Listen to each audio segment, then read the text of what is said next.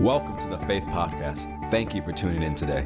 I'm Pastor Kerrick Butler the Second. We believe today's message will empower you to make Jesus famous in every area of your life.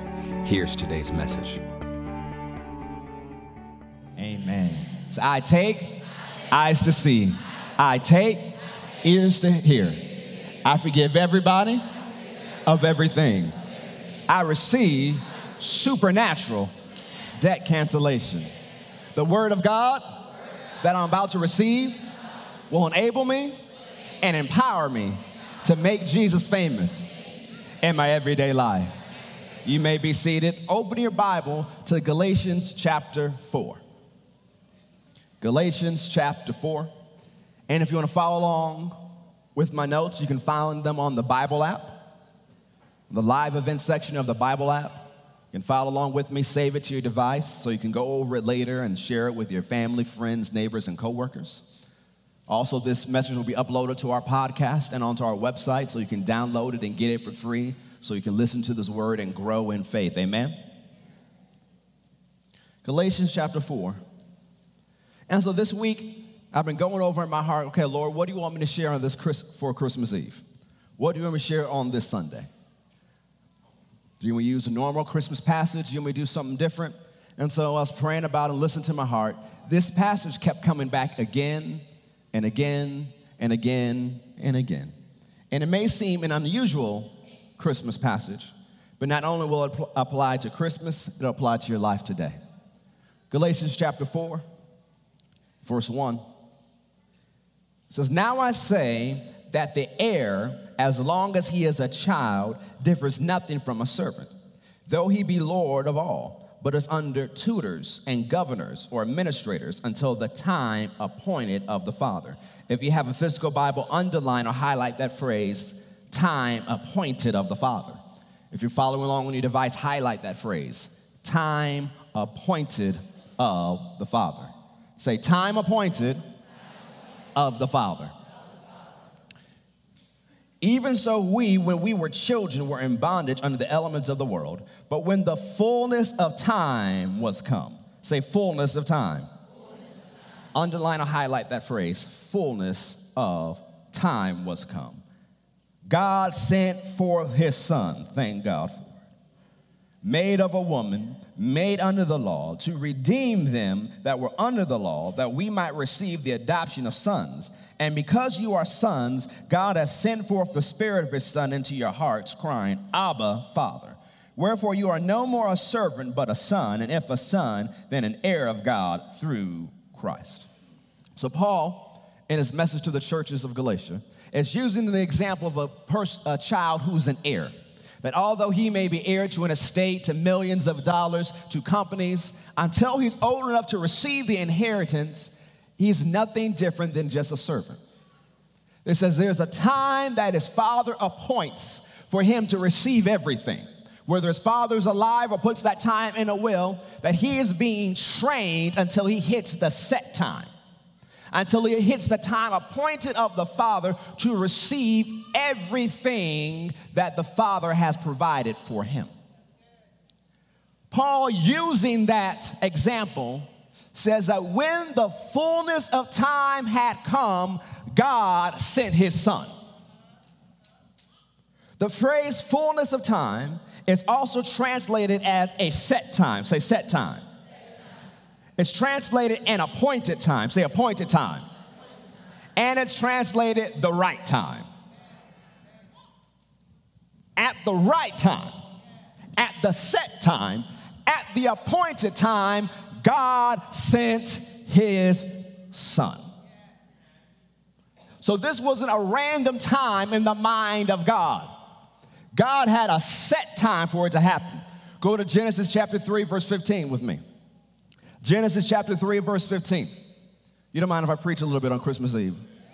You don't? Do you guys want a quiet preacher on Christmas Eve and just and just read the story one time? Genesis chapter three. We know the story of the fall of man. Adam and Eve rebelled against God. God gave them one rule. They broke that rule. When he studied out more, it's a breaking of the tithe. It's rebellion. It's breaking what and taking what belonged to God and taking them from themselves. And as they do it, their eyes are open. They realize the glory of God that covered them, you see about it in Psalm eight, has left them. They're vulnerable. They're exposed. They don't have the glory, so they try to make fig leaf suits. How many know that's uncomfortable? See, it's like you try to cover up because God wanted you to do something, you didn't do it his way, so you did your own way, so you still want to look good in the eyes of others. So you do your own thing, and you realize why your life is kind of uncomfortable right now because you stepped out of God's will, and you got in your own will. And so God comes, calls for Adam, tells Adam, curses the earth because of you. You did this thing. You're no longer blessed. You're under the curse. You made that choice. The whole ground is cursed. Now it's going to fight you. He gets to Eve. Eve, this is what's happening to you because of the choice you made. Then he gets to the serpent who deceived them. He says in verse fifteen, and I will put enmity between you and the woman, between your seed and her seed. Notice he didn't say Adam's seed. He's talking to Eve. He says, Eve, there's going to be a woman. Something supernatural different is going to have to happen for this answer to come. It shall bruise your head, and you shall bruise his heel. This is speaking to the crucifixion. This is the first messianic prophecy that although Adam and Eve blew it, God said, I'm going to fix it. God is redemptive in nature. Everything he was doing from this point onward is to redeem man to himself, to buy back their freedom, to set them free. So at the moment they sin, God appears that same day and he gives them a promise. Say, God gave them a promise. God keeps his promises. So he gives promises through prophecy. If you're taking notes, put God gives promises through prophecy. God gives promises through prophecy.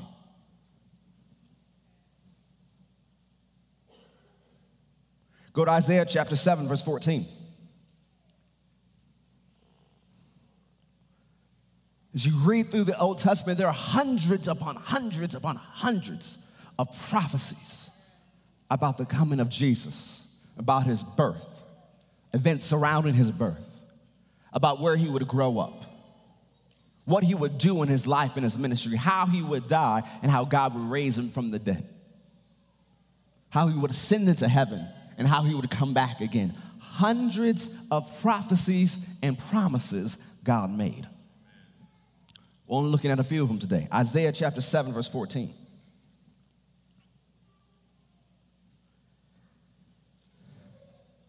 Therefore, the Lord himself shall give you a sign.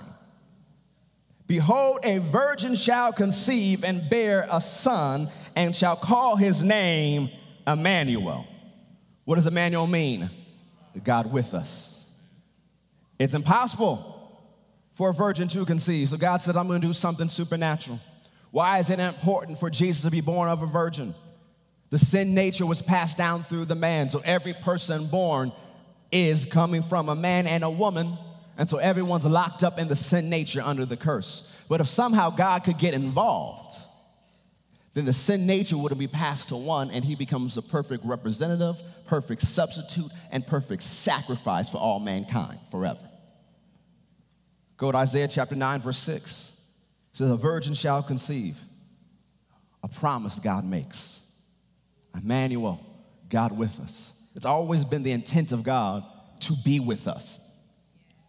Think about God in this light. Everything he does is so he can be with you. Everything. It says he walked with Adam and Eve in the cool of the day. He came down from heaven just to hang out with them. When he redeemed the children of Israel from Egypt, he says, I need y'all to do these things so I can live with you. So I can move in right in the middle of y'all and hang out with y'all all the time. Everything God does is so he could be with you. He sent his son to shed his blood to remove sin, to remove the curse, to clean up your inside so he can move on the inside of you. His purpose hasn't changed. And when he studied the book of Revelation, he studied the end time books. When it's all said and done, God is moving his home and his throne back to earth so he can be in the middle of us. Everything God is doing is so he can be with you.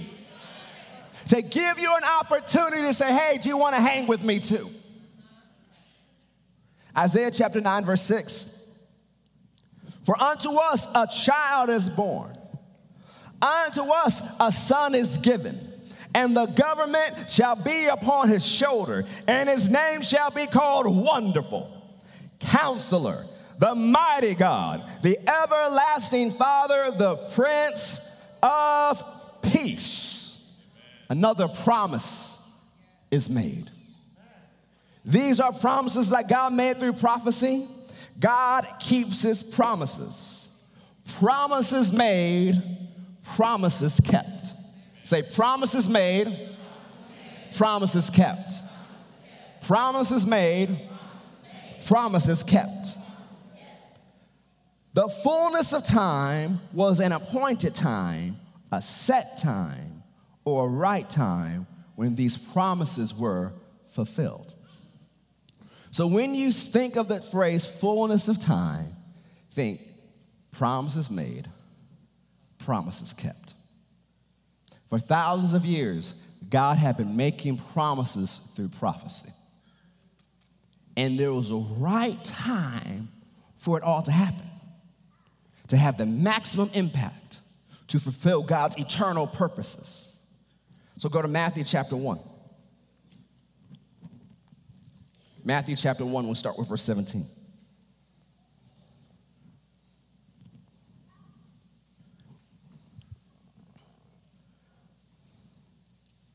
He had a set time. He had an appointed time. He had a right time.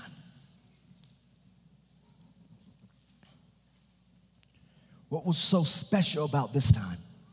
When you look at the background, it was something called the Pax Romana, which was a time of two hundred years of general peace within the Roman Empire. And as you know, war will inhibit the spread of a message of any type. And God wanted his message to get out, so there was a time of general peace. There was now better roads than there had ever been in the history of mankind. And there was also a common language that the majority of the Roman Empire spoke and knew how to communicate to the rest of the world. So God related to this background was set. And his set time had arrived. So for thousands of years, God is moving things into place to get ready for the set time. We love suddenlies, but we don't realize all the time before God is maneuvering so you can have a suddenly. Matthew one, verse seventeen, so all the generations from Abraham to David are fourteen generations, and from David unto the carrying into Babylon are fourteen generations, and from the carrying away into Babylon to Christ are fourteen generations. A lot of time is passing, and it seems like nothing is happening. It seems like it's getting worse.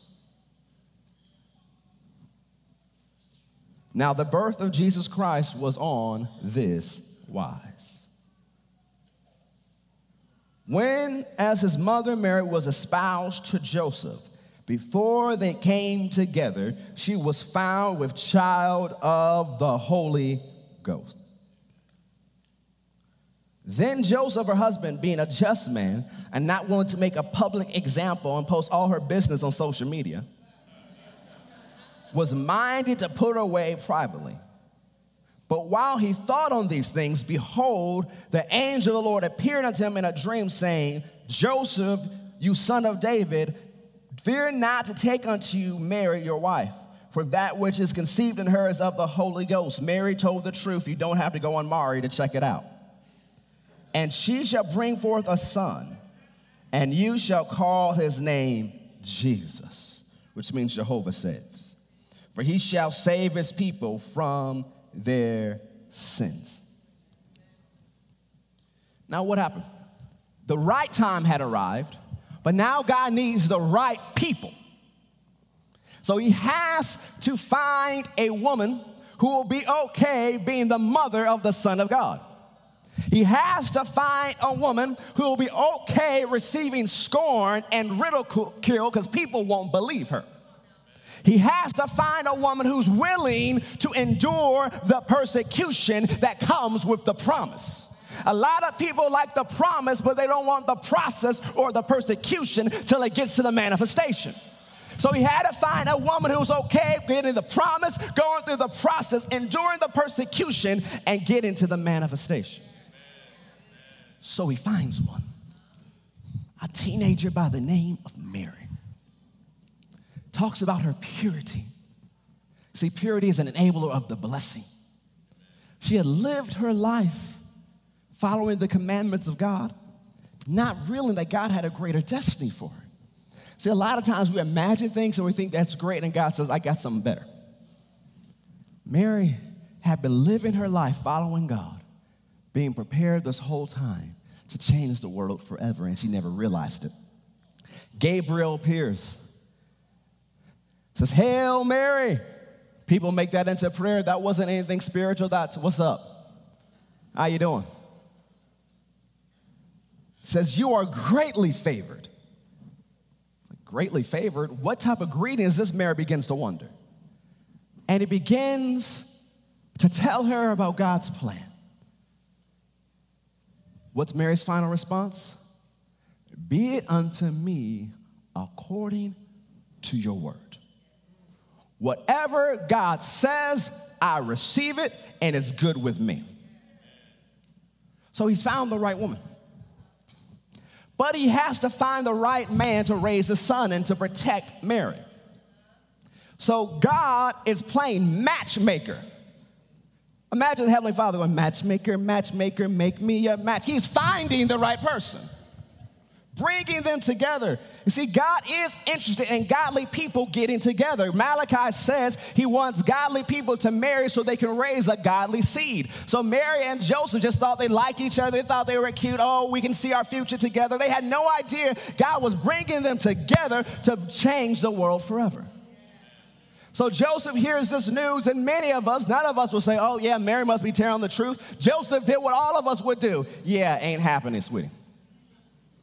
But he had, he was just, he says, I'm going to do it quietly because if I exposed it, they would kill her, they'd stone her. And so as he's thinking on this, the Lord speaks to him in a dream. And Joseph could have said, this is too much for me. I didn't sign up for this. I just wanted to marry Mary. Now, because we have kids in here, I'm not going into some of the details of it, but Joseph is a superhero. He marries Mary and doesn't consummate the marriage till like nine months later. Superhero. That's all I'm going to say about this and today's Christmas Eve experience. So he had to find a just man. He had to find a man that would be willing to put up with the persecution. Because, you know, people think, okay, that's really Joseph's baby. Or people think, Joseph, you must be stupid if you're marrying her and that ain't your baby. So he's going through the persecution based on a promise that no one's ever heard before, going through the process to get to where God wanted him to be. He had found the right people to exist at the right time. What does it say in verse twenty-two? Now, all this was done that it might be fulfilled, which was spoken of the Lord by the prophet, saying, behold, a virgin shall be with child, and shall bring forth a son, and they shall call his name Emmanuel, which being interpreted is God with us. Then Joseph, being raised from sleep, did as the angel of the Lord had bidden him, and took unto him his wife, and knew her not till she brought forth the firstborn son, and called his name Jesus. Mary and Joseph played their parts. They were obedient to God, and place themselves in the will of God. No matter the cost, no matter the sacrifices, they said yes to God. But one of the key phrases I want you to highlight and underline that you'll see a lot in Matthew and other places in the scripture, that it might be fulfilled. All this happened that it might be fulfilled. The background had to be ready that it might be fulfilled. Mary and Joseph had to get in place that it might be fulfilled. Go to Luke chapter two, verse one.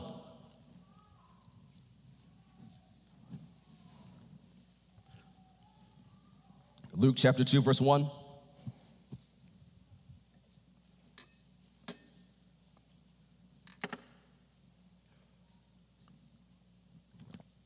Luke chapter two, verse one. And it came to pass in those days that there went out a decree from Caesar Augustus that all the world should be taxed. So imagine this. Now we go to Rome. We've been in Galilee and Israel this whole time. Now we go to Rome, the central power of the world at this time. And Caesar's having a meeting with his advisors. Some of his advisors says, tax the people. Some of the advisors say, cut the taxes. Some of the ones that say, make Rome great again. I'm going to have fun. So they're debating about what they're going to do, and Caesar says, I'm going to tax everybody.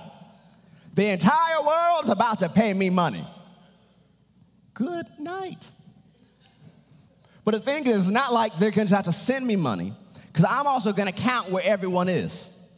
So everyone has to go back to their hometown. No matter where you are in the world, you have to go home so I can register you and you can pay me money. This is an inconvenience.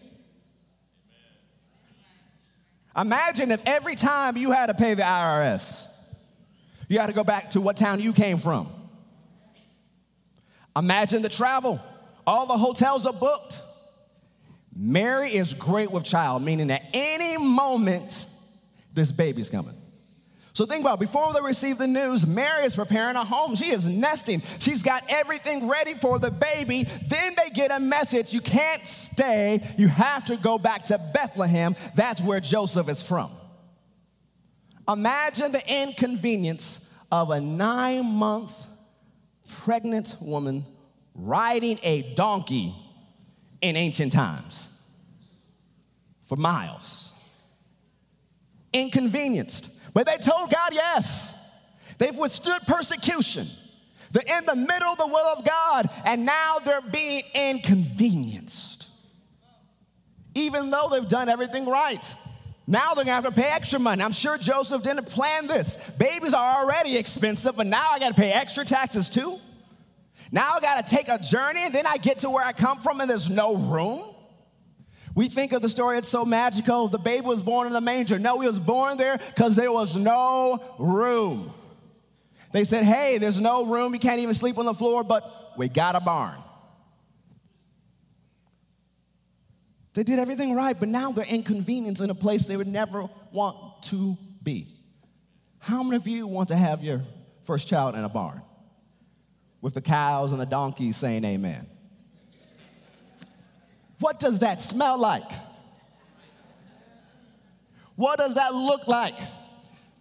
You see, when we have nativity scenes, we bring the animals in. You miss that there's a little bag on the back of them to catch stuff just in case.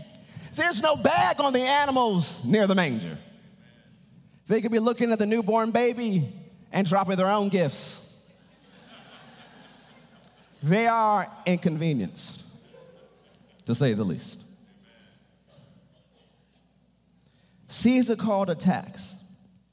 So Joseph had to go to Bethlehem, fulfilling Micah chapter five, verse two. Caesar just thought, I'm calling a tax because I want it. Caesar had to call a tax that it might be fulfilled. God had to get Joseph back to Bethlehem. He had to get Mary back to Bethlehem. Don't always look at your inconvenience as a problem. It could be the mode of transportation God shifts you to your destiny. Don't always look at your inconvenience as a problem. It can be the mode of transportation God uses to shift you to your destiny. There had to be a shift. They were in the will of God. They told God yes, and God had to shift some things. And so they get to this place where God had shifted them. God can and will use your inconveniences to shift you to your purpose and your destiny. So they're there. The baby is born. What happens next? Angels appear rejoicing and singing. They tell shepherds, and they go to worship the newborn king. They tell others. The days of purification are completed. They take the baby to the temple, receives a prophecy. People rejoice over him. A message is preached to all those looking for the consolation and the redemption of Israel. But at the same time, a star appears.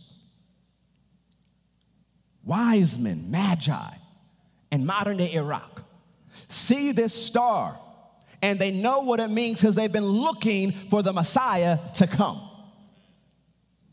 They didn't know where he was or what it was going to look like, but they know they needed to get there.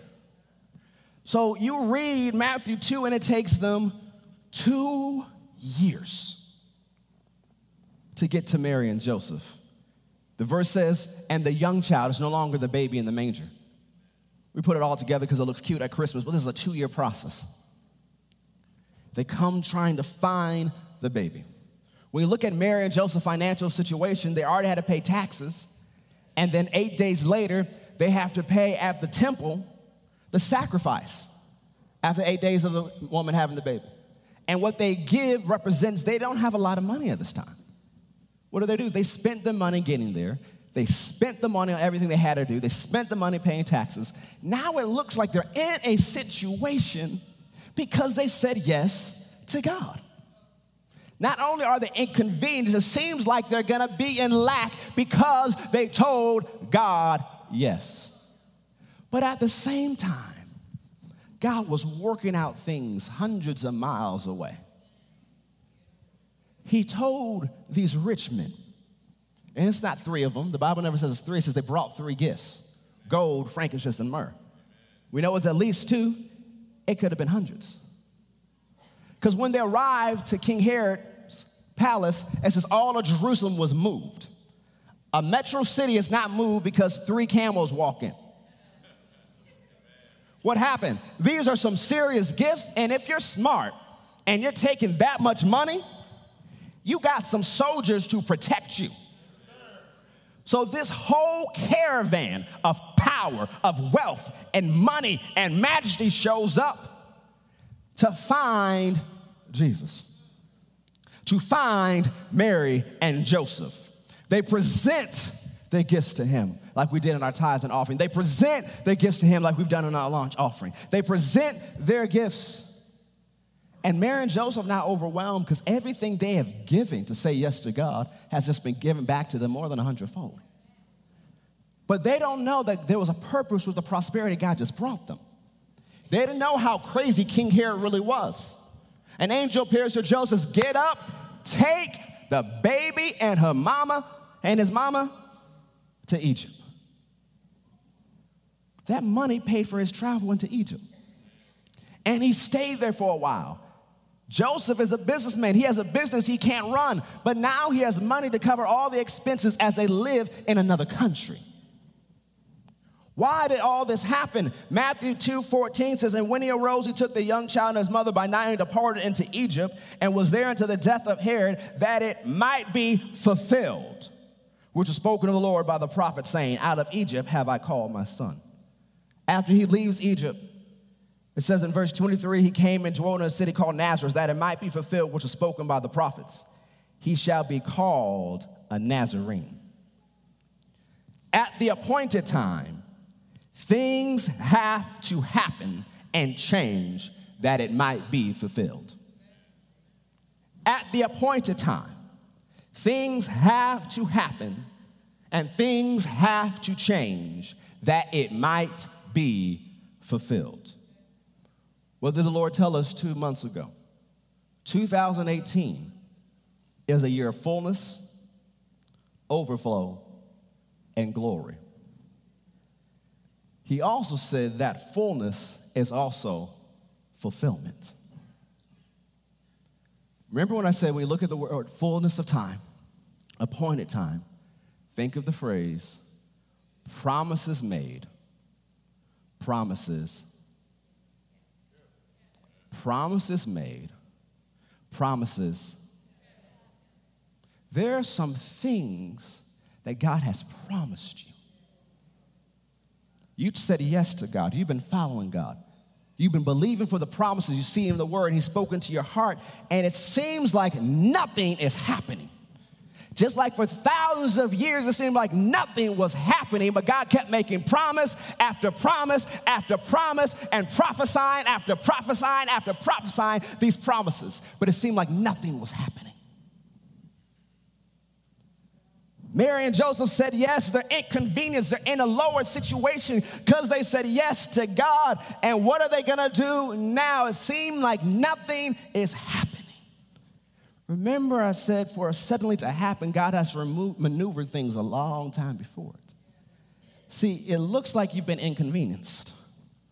It looks like nothing has been happening. But things have been maneuvering for your good. What happened at the set time? Angels were released. What happened at the set time? Favor was released. You may not like what the inconvenience has done to you, but it's positioned you for what God wants you to receive. Stop looking at your current situation as your limitation and see it as the place that God has set you up for your time. You thought I've been set back, but it's been a set up. Stop thinking that I'm going to stay here forever. This is the best life gets. No, you're being positioned for a specific place God wants you to be.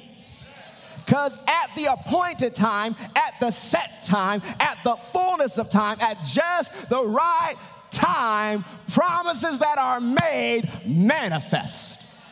God keeps his promises.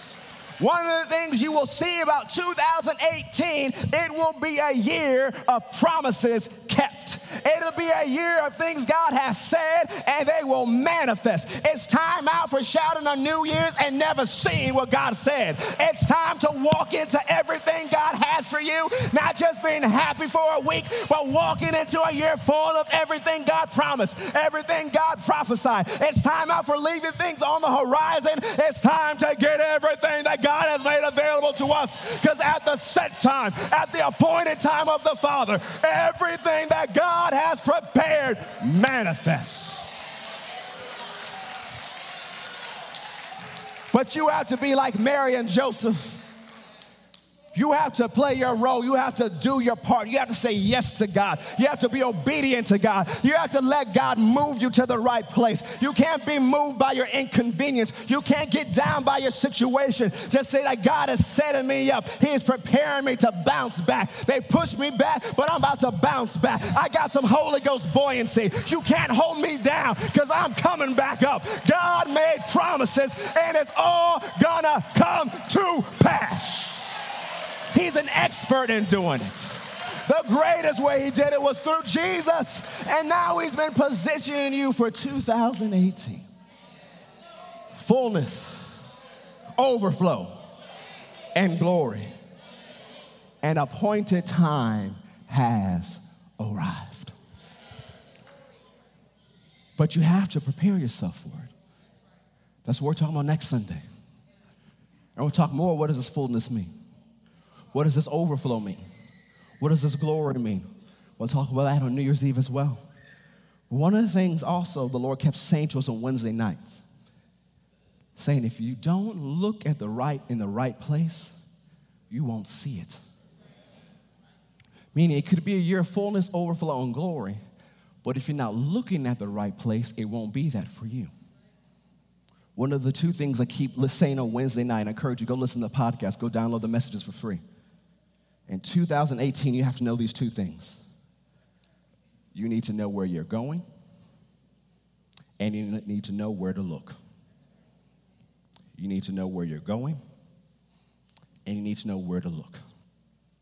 When we talk about the word horizon, it talks about your sight, and it also talks about timing.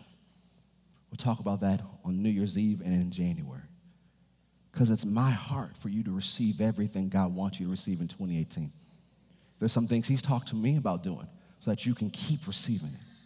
But you must do your part. You must say yes. You must not get down about your current circumstances.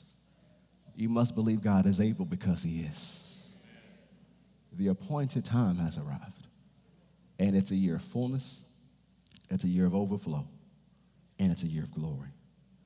That's God's promise for you. Don't just go into the year saying, well, there's another year. If you do, it'll just be another year. But if you prepare successfully and you look in the right place, you'll receive what God has for you. You'll receive promises that were meant to be manifested in twenty eighteen. That's what the Holy Ghost is saying. But it's up for us to do our part. We have a responsibility to grace. We have to believe we receive, and then we must act on what God tells us to do. In a set time, you don't just sit down. There's work to be done. The fabulous outpouring from heaven, the rain of the Spirit will continue, but you must continue to work your land. God wants you to work. God wants you to apply yourself because your best is yet to come. Stand to your feet. Glory to God. Glory to God. Go ahead and lift your hands and give God glory. Father, we thank you for your good and your mercy endures forever. We believe your word.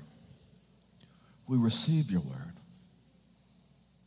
We'll prepare for this set time, even as it splashes over to this last week of the year.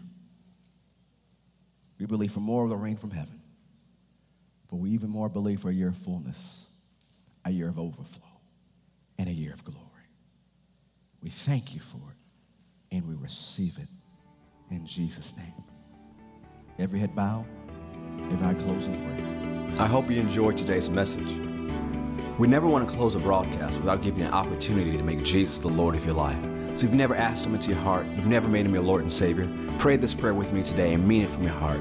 Say, Heavenly Father, I believe that Jesus is your son.